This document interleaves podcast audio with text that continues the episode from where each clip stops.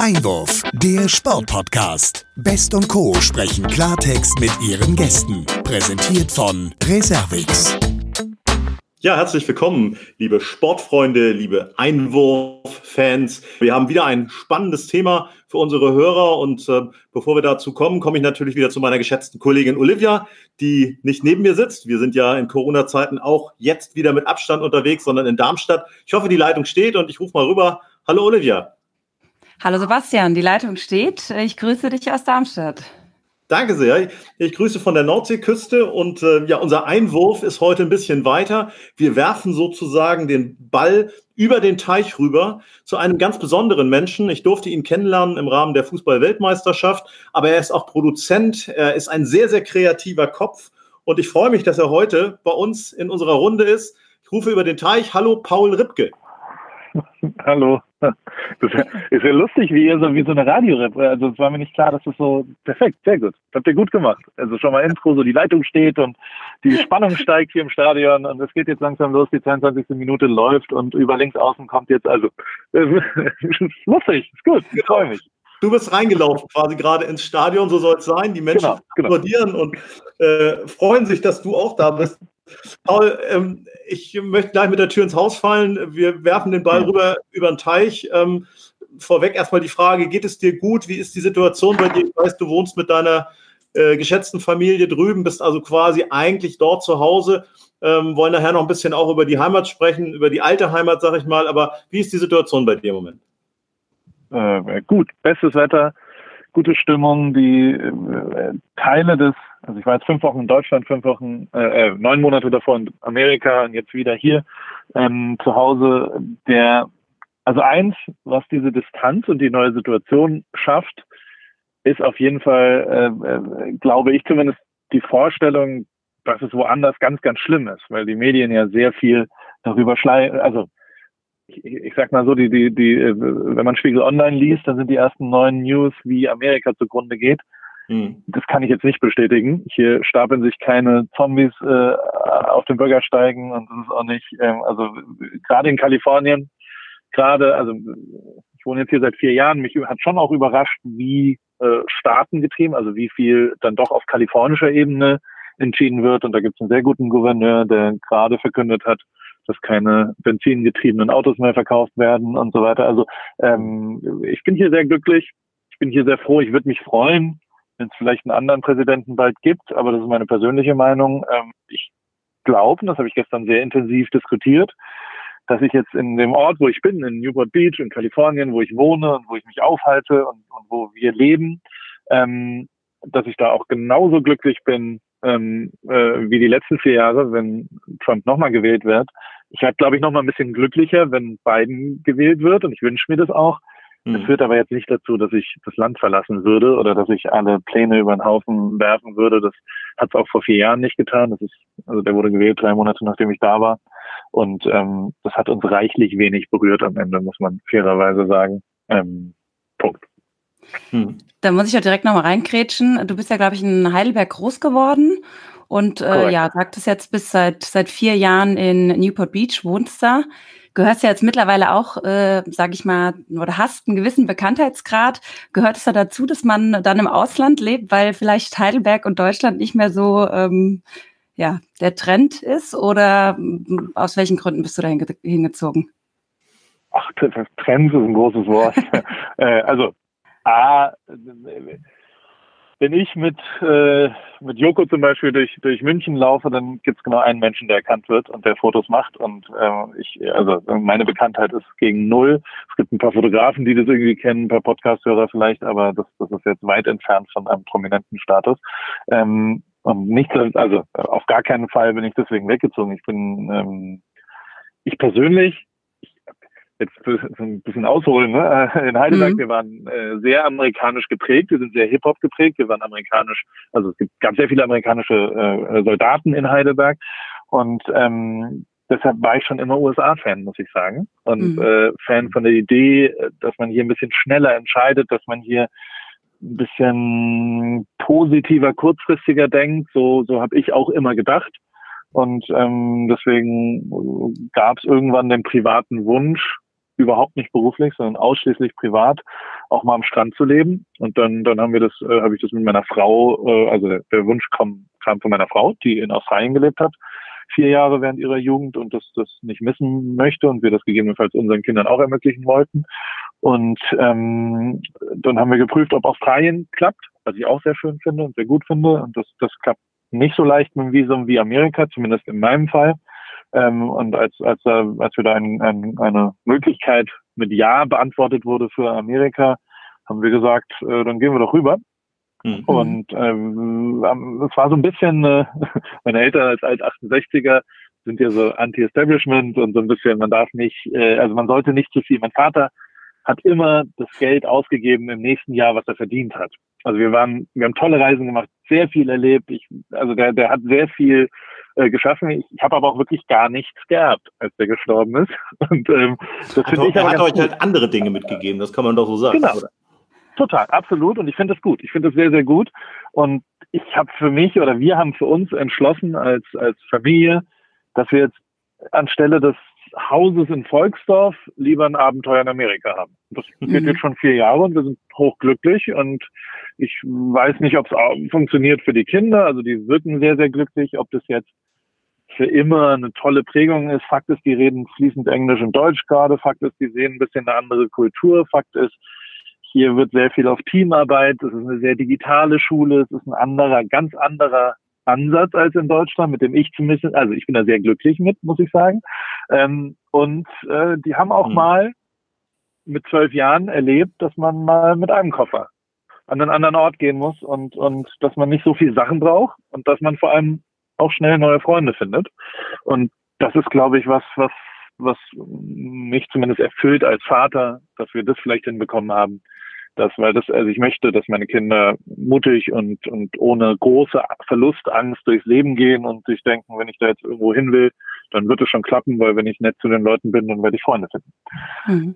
Also wir wollen auch gar nicht zu sehr jetzt in die Vergangenheit gucken. Eine Frage möchte ich aber trotzdem noch stellen, weil sie mich äh, schon auch fasziniert hat, als wir uns kennengelernt haben. Also ich muss dir sagen, und das ist jetzt nicht der Honig, den ich raushule, sondern es ist wirklich meine tiefste Überzeugung. Ich habe selten einen so entspannten Menschen erlebt, wie die Zeit, die ich dich sehen und erleben durfte. Da ging es dann damals auch um eine Premierengeschichte, um Ausstellungsthemen etc. Ähm, ist diese Entspanntheit auch da drüben, auch unter den jetzigen Rahmenbedingungen, kann ich mir das ganz genauso vorstellen? Bist du da ganz der Alte?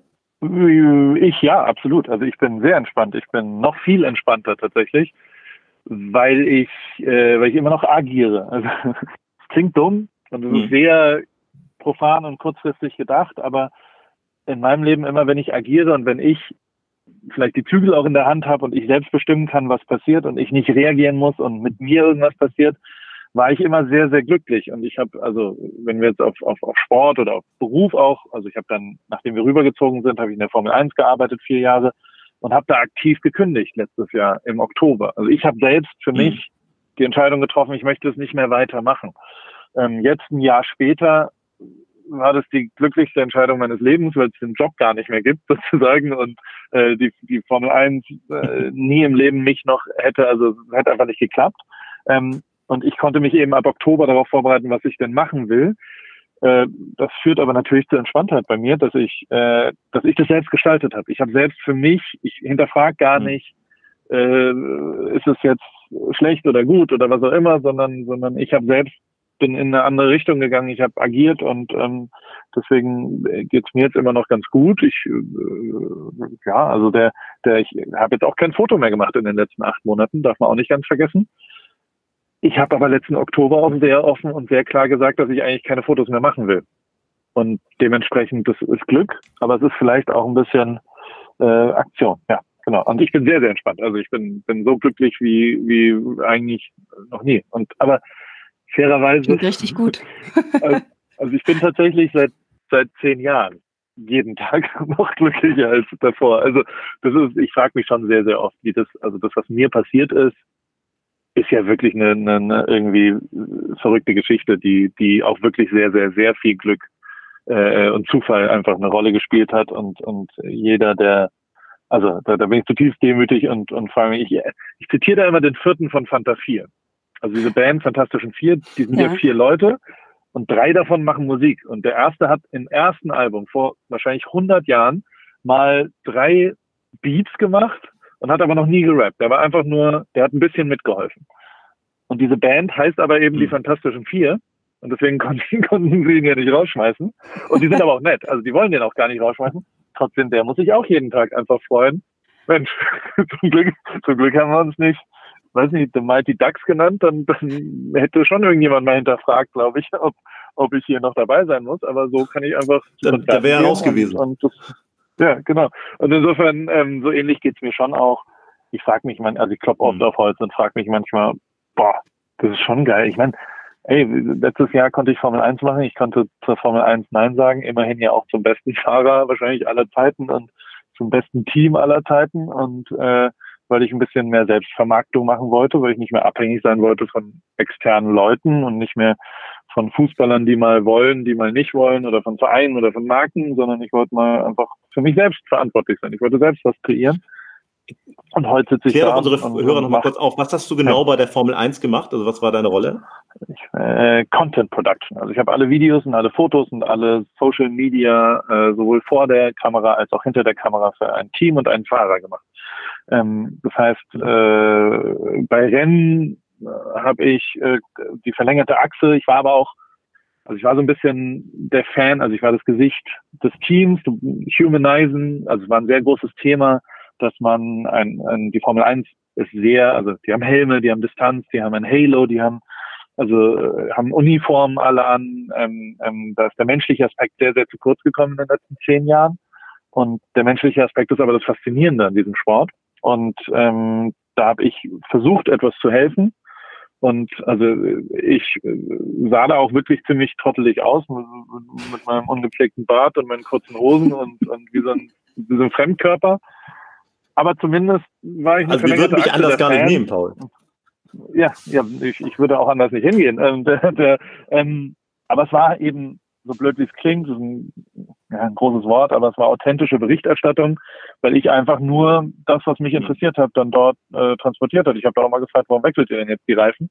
Und ähm, zumindest auf Instagram und auf äh, Facebook oder wo auch immer die Medien waren, ähm, gab es dann großes Interesse daran, nochmal eine andere Sicht äh, äh, neben der Fernsehübertragung auf diesem Sport äh, äh, zu sehen von Fans, für Fans.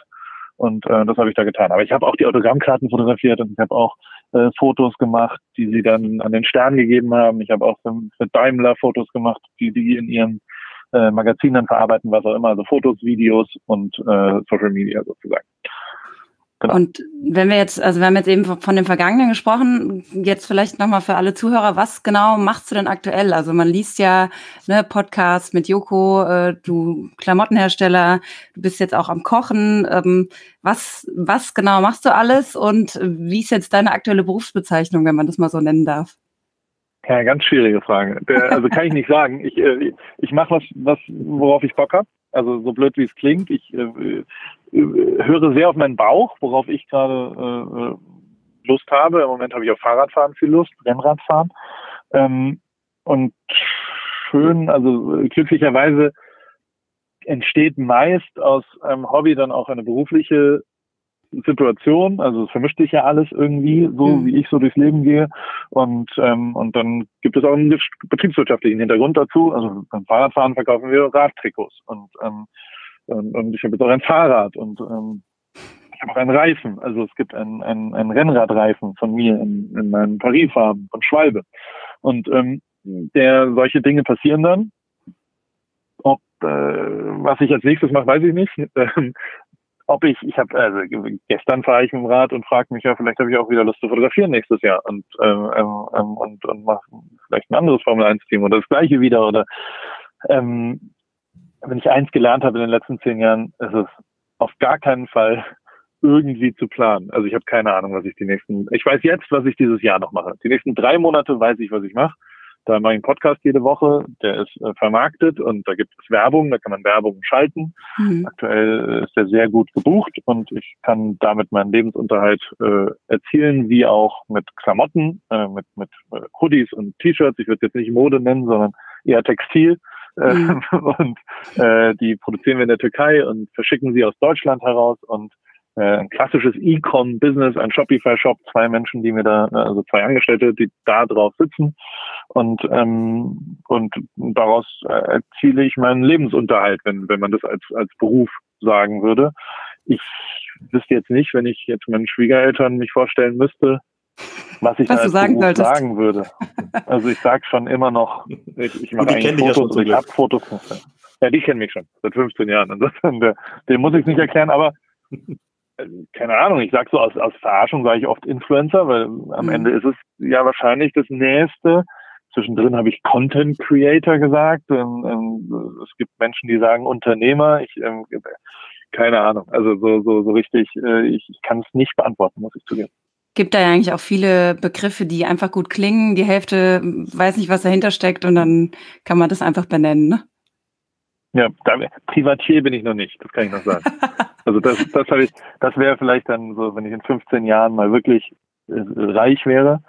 Also Fakt ist, ich, karrieremäßig ist alles sensationell gelaufen.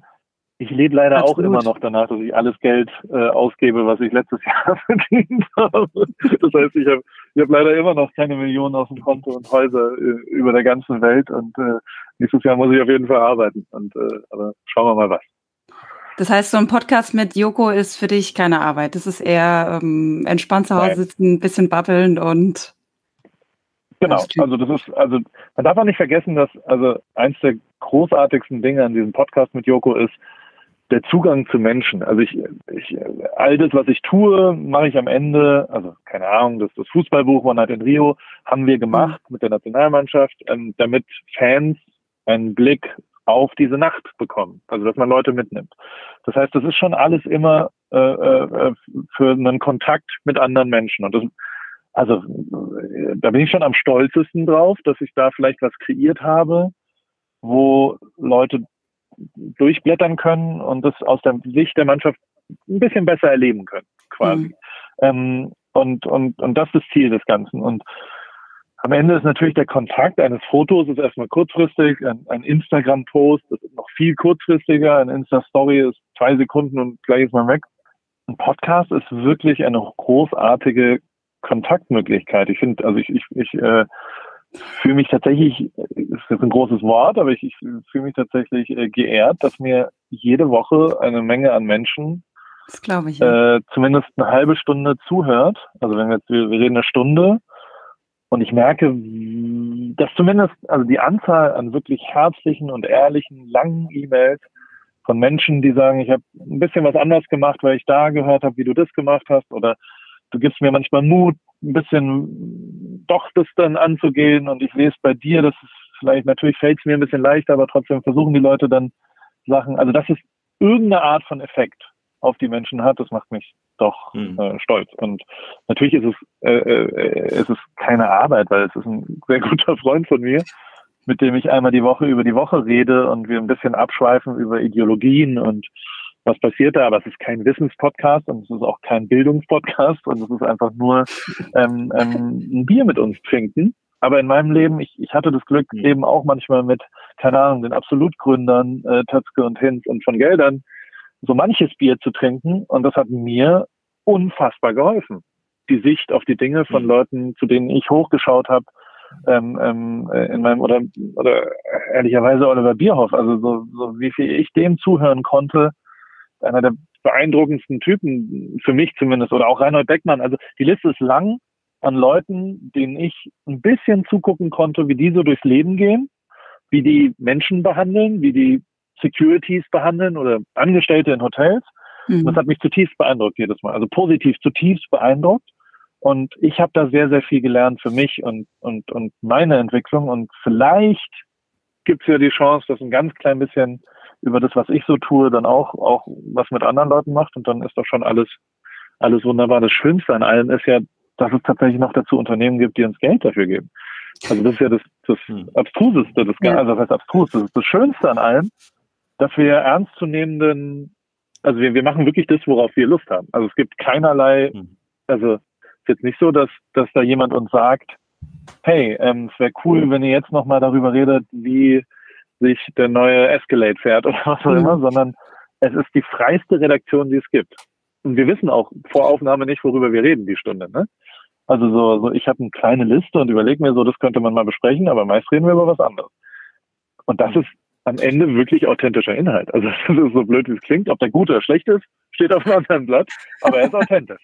Und ähm, absolut hat man ja. ja. nicht mehr so oft. Also so, Stimmt, so ja. ja. das, das ist, äh, eine Netflix-Serie ist, ist äh, begrenzt authentisch, weil es durch 18 Schnitte geht und und äh, immer noch eine Geschichte gewollt wird. Und mit ja. Sicherheit auch ein Stück weit die Antwort darauf, warum ihr so so viel positives Feedback bekommt. Ähm, wir können das, glaube ich, sehr sehr gut nachempfinden, auch wenn wir unseren Lebensunterhalt durch unseren Podcast nicht verdienen können. Das unterscheidet noch uns nicht, an der Stelle. Noch nicht das Authentische daran, das, das kann ich sehr, sehr gut nachvollziehen. Und äh, nachvollziehen kann ich es vor allen Dingen deswegen, weil ich ja erlebt habe, dass du jemand bist, der ja auch, wenn er Dinge machen möchte, aus einer, ja, vielleicht auch Lust heraus, das auch mit einer hohen Intensität verfolgt. Und da komme ich jetzt nochmal auf das Thema äh, Bierhoff, du hast es angesprochen. Äh, es gibt da ja so eine besagte Mail oder auch, glaube ich, mehrere, wo du dem Olli Bierhoff immer wieder geschrieben hast, äh, ich komme rüber und ich will auch gar kein Geld, sondern ich mache die Fotos. Kannst du noch mal erzählen, wie war das damals? Also irgendwann gab es ja dann den Moment, wo, wo dann Olli auch gesagt hat, so jetzt reicht's, jetzt musst du kommen. Ich kann nerven, das, da kannst du ja auch ein Lied von singen. Also auch unsere Projekte waren jetzt, ist nicht einfach mit mir, weil ich sehr wenig akzeptiere, dass irgendwas nicht klappt. Also so, mhm. so blöd wie es klingt. Ich habe wirklich große Probleme mit einem Nein. Also und, und, und ich habe jeden Tag 100 Neins. Also ich habe 100 Mal am Tag sagt jemand, oh, das hat leider nicht geklappt. Oh, dieses Fahrrad kann jetzt nicht lackiert werden bis Freitag. Und ich weiß aber, und das ist vielleicht was Amerikanisches übrigens, natürlich kann das bis Freitag lackiert werden. Natürlich können die Bilder da hängen. Natürlich geht's irgendwie. Und das, das ist vielleicht auch blauäugig und und äh, unrealistisch, dass ich denke, natürlich komme ich irgendwie nach Rio. Also natürlich muss ich, wenn die da Weltmeister sind, muss ich da dabei sein. Ähm, und, aber nicht und, irgendwo. Und also ich sag mal, ich kenne heute noch ganz ja. viele Fotografen, die kriegen kleine Krawatte, weil sie im Prinzip das, was du erleben konntest, was du gemacht hast, so eng an den Spielern zu sein, an den Momenten, und das ist ja, glaube ich, ein Teil auch deiner Fähigkeiten, äh, das, das werden die nie vergessen, in dem Fall im negativen Sinne, weil äh, sie haben eine Akkreditierung und sie durften noch nicht mal hinter ihre äh, Leine da, wo sie im Prinzip in ihrem abgesperrten ja. Bereich Fotos machen mussten. Verstehe ich auch. Also ist total nachvollziehbar, die Seite, dass, dass man das scheiße findet. Ähm, würde ich auch genauso sehen. Ähm, nichtsdestotrotz, also um die Geschichte zu erzählen, es war eben so, ich habe mit dem DFB sehr viel gearbeitet. Ich habe angefangen mit Gartenzwergen als Freisteller, also mit, der, mit den DFB-Wirtschaftsdiensten. Die äh, machen Gartenzwerge, die dann bei Rewe verkauft werden und da muss ein Foto von gemacht werden. Das habe ich gemacht am Anfang. Ähm, daraus entstehend habe ich irgendwann die Autogrammkarten angefangen zu fotografieren, was auch eher Werbefotografie von einem Freisteller und, und, und Erstellung von Medien sozusagen ist, die allgemein nutzbar sind. Die Freisteller waren dann auch auf irgendwelchen Sammelbildern oder von A bis Z alle Medien, die so bedient worden sind, ähm, haben wir da dann erstellt. Und parallel dazu habe ich aber immer, immer, immer ähm, schon reportagig fotografiert in der Musik von den Toten Hosen, Materia, äh, Reisefotografie, also wirklich dieses nah dran sein. Das war aber nie die Frage.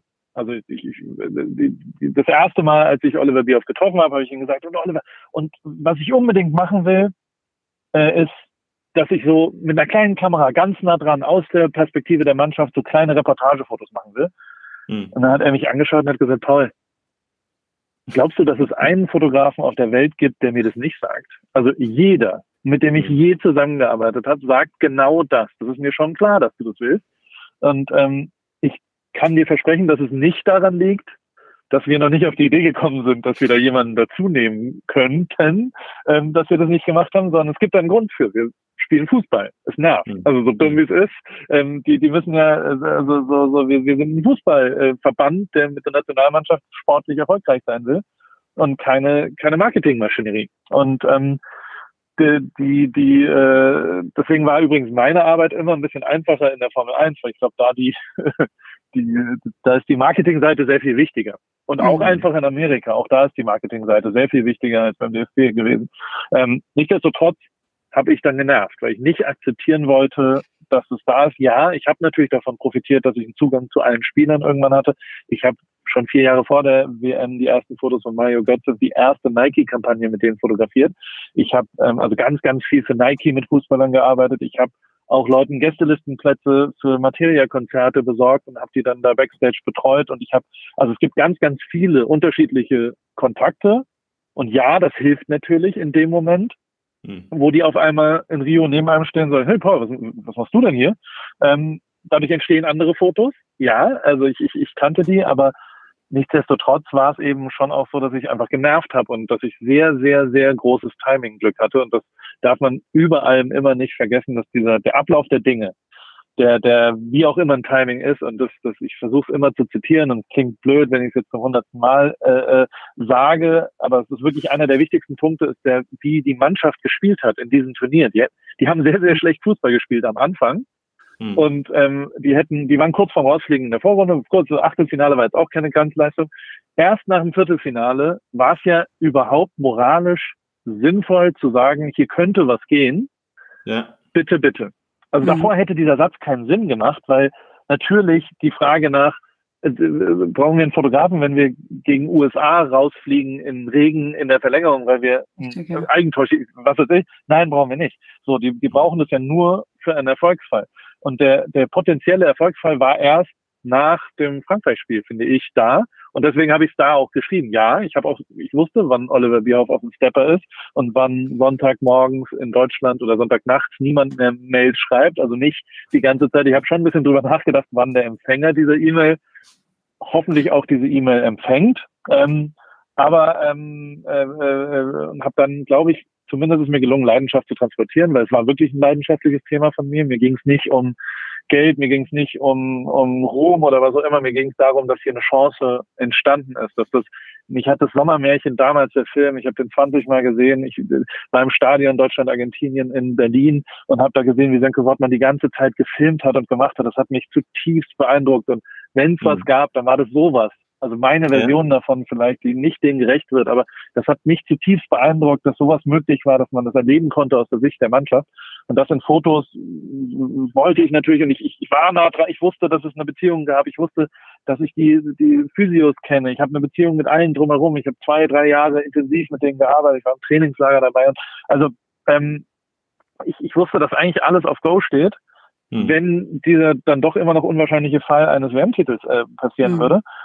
Und die Mail, also ich weiß, dass, oder mir wurde berichtet, dass, dass, dass Oliver Bierhoff durchaus diese E-Mail auch manchmal Leuten zeigt als, als Beispiel für Passion. Also dass man, guck mal, da, da hat jemand hinbekommen, dass ich das gelesen habe und ihm abgenommen habe, dass er wirklich für was brennt, dass er also wirklich also Leidenschaft ich, zeigen will. Das kann ich hier jetzt an dieser Stelle ja. ganz offiziell nur bestätigen, weil er hat es mir auch mal erzählt, genau in der Form, wie du sagst. Ähm, und ähm, auf der anderen Seite ist es auch so, dass er erwähnt hat, wie die Antwort ausgefallen ist. Und die war, glaube ich, sehr knackig und äh, prägnant, oder?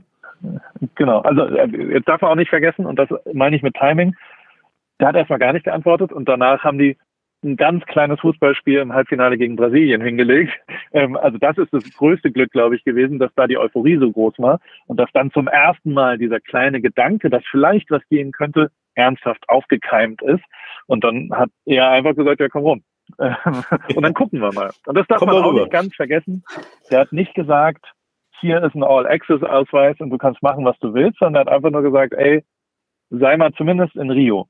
Und dann gucken mhm. wir, was da passiert. Und, und dann haben wir auch gesprochen und, und, und am Ende waren es auch gar nicht so viel mit, mit Oliver Bierhoff, sondern mit Thomas Beheshti, ähm, der das alles dort zusammengehalten hat und, und der auch einfach ein, das, das Buch danach mit mir zusammen entwickelt hat. Und, und ein, ein riesengroßer Teil an all dem, was da entstanden ist, ist einfach Thomas Beheshti, ohne irgendeine Diskussion. Und ähm, der, der, hat, der, der hat dafür gekämpft, auch an manchen Orten, ähm, wo, wo das wirklich gut war. Und ähm, und mhm. mit dem war auch, die haben gesagt, vielleicht kriegen wir dich auf die Party danach. Also da war keinerlei, das was passiert ist, konnte mhm. sich niemand vorstellen in dem Moment.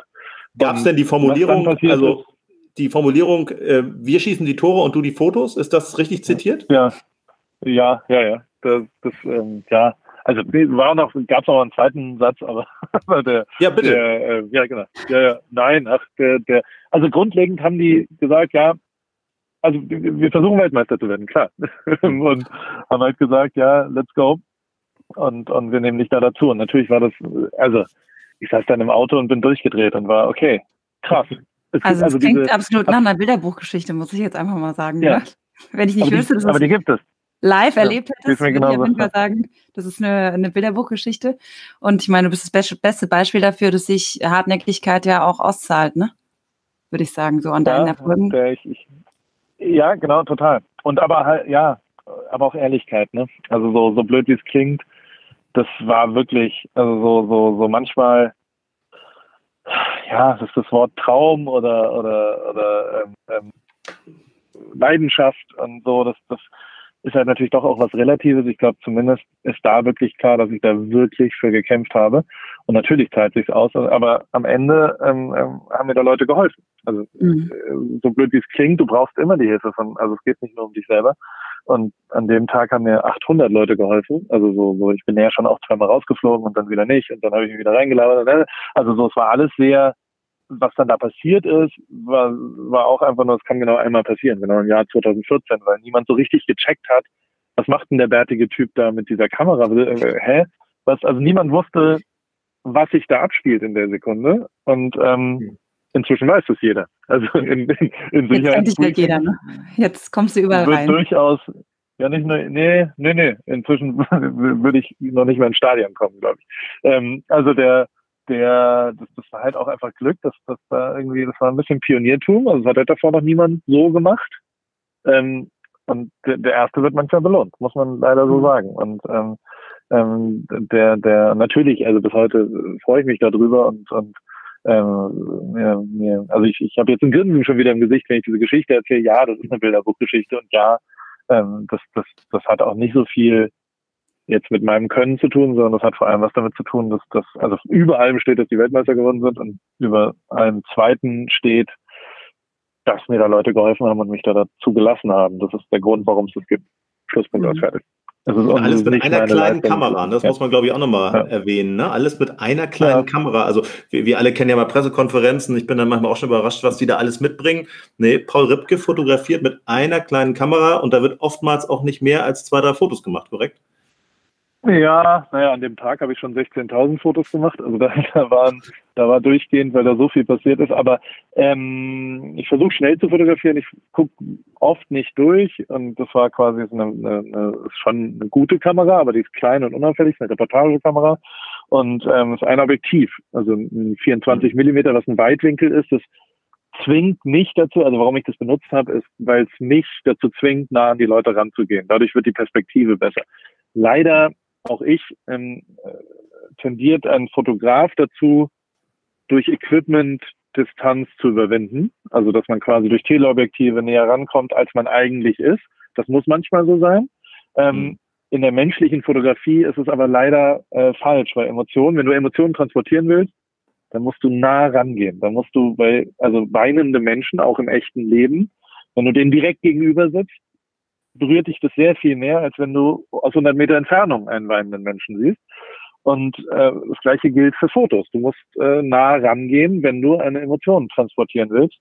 Und das war so ein bisschen für mich auch selber, ich, ich musste nah rangehen, weil ich nur das eine Objektiv dabei hatte. Und ähm, ähm, äh, da gab es gar keine zwei, also ich musste auf dem Rasen. Ich, ich hätte von draußen kein Foto machen können. Ja. Es gab keine andere Option so. Und ähm, ähm, glaub mir mal, wenn ich was anderes dabei gehabt hätte, weiß ich nicht, ob ich mich das getraut hätte. Ich habe mich da selbst äh, äh, gezwungen, quasi dazu. Punkt. Ich würde gerne nochmal abschließend so ein bisschen in die Zukunft schauen, weil ich doch äh, ein bisschen neugierig geworden bin, was du hast gesagt, du ja. planst mal nur so für die nächsten drei Monate. Ähm, jetzt hast du den Radsport oder das Radfahren angesprochen. Gibt es konkrete Projekte, die du noch in Aussicht hast für die Zukunft oder einen Traum, den du vielleicht noch ja, wahr werden lassen möchtest?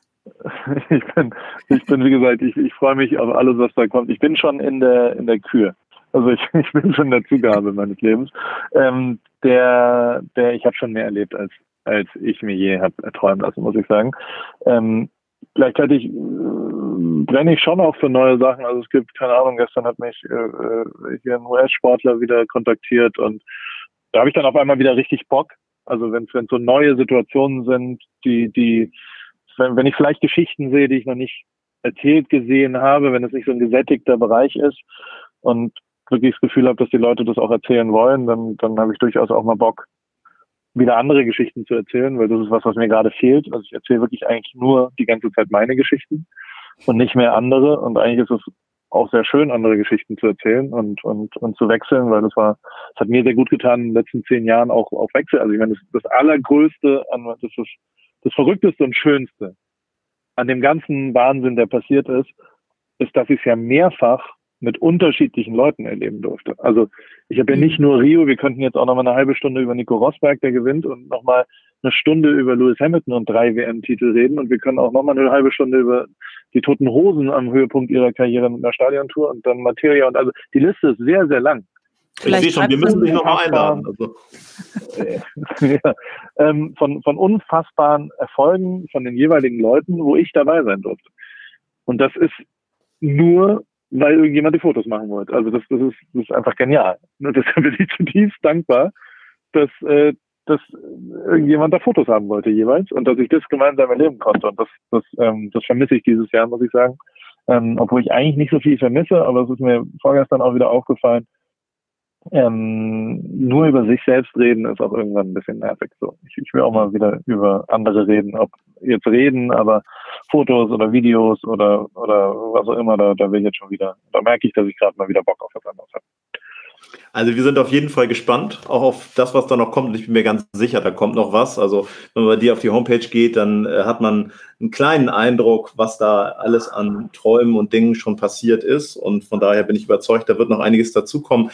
Abschließend würde ich gerne, ja, vielleicht äh, dich bitten, dass du den vielen Menschen, die im Moment äh, auch in Deutschland uns zuhören, du warst ja gerade auch letztens wieder in Hamburg, vielleicht noch, ja, ich nenne es mal, einen kleinen Tipp mit auf den Weg gibst, wie Sie vielleicht von dir dahingehend lernen können, ein bisschen entspannter zu sein, weil ich weiß, wir haben im Moment viele ernste Menschen, viele traurige Menschen in Deutschland, Menschen, die sich äh, nachdenklich zeigen, obwohl sie es normalerweise vom Naturell gar nicht sind. Was, was kannst du ihnen mit auf den Weg geben? Was können sie vielleicht von dir auch ein bisschen lernen im Sinne von mit aufgreifen, um auch durch diese ein bisschen ernsteren Tage auch noch besser durchzukommen?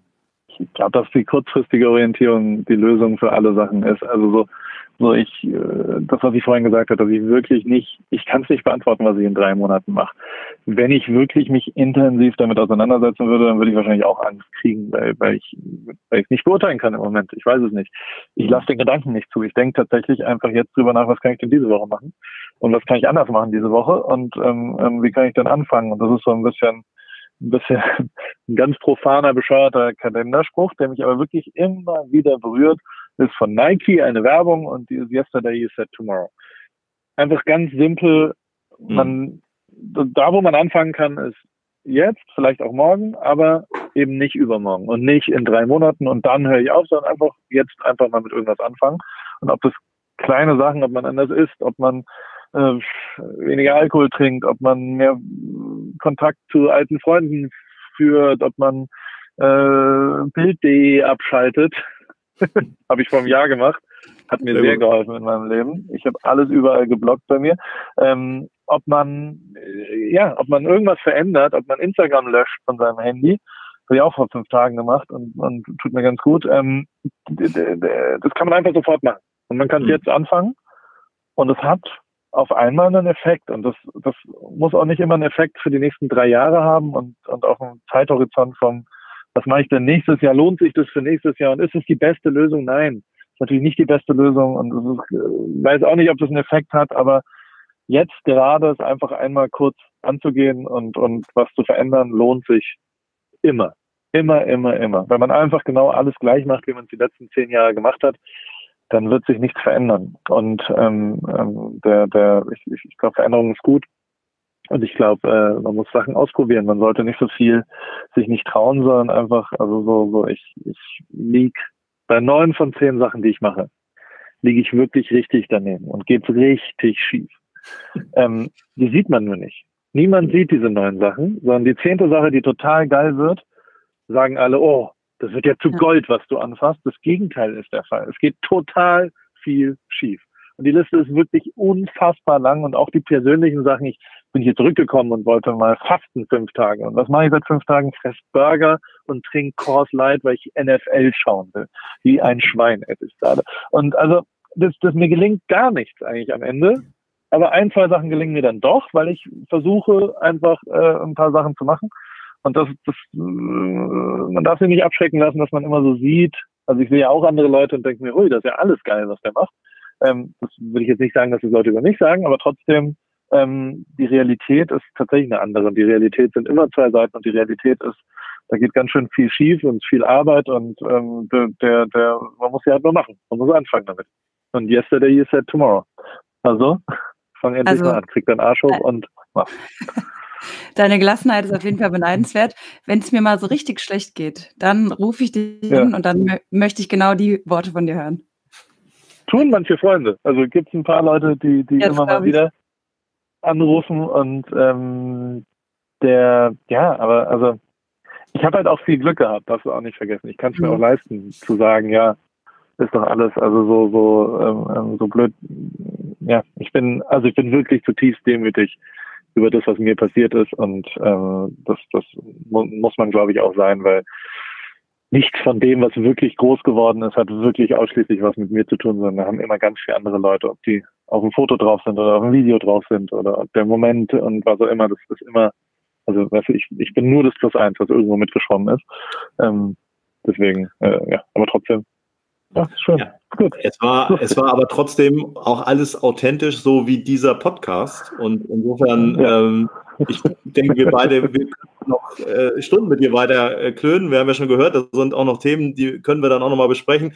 Ähm, unsere Sendezeit haben, haben wir längst überschritten. Im ZDF würde man Geld dafür bezahlen. Wir können das machen.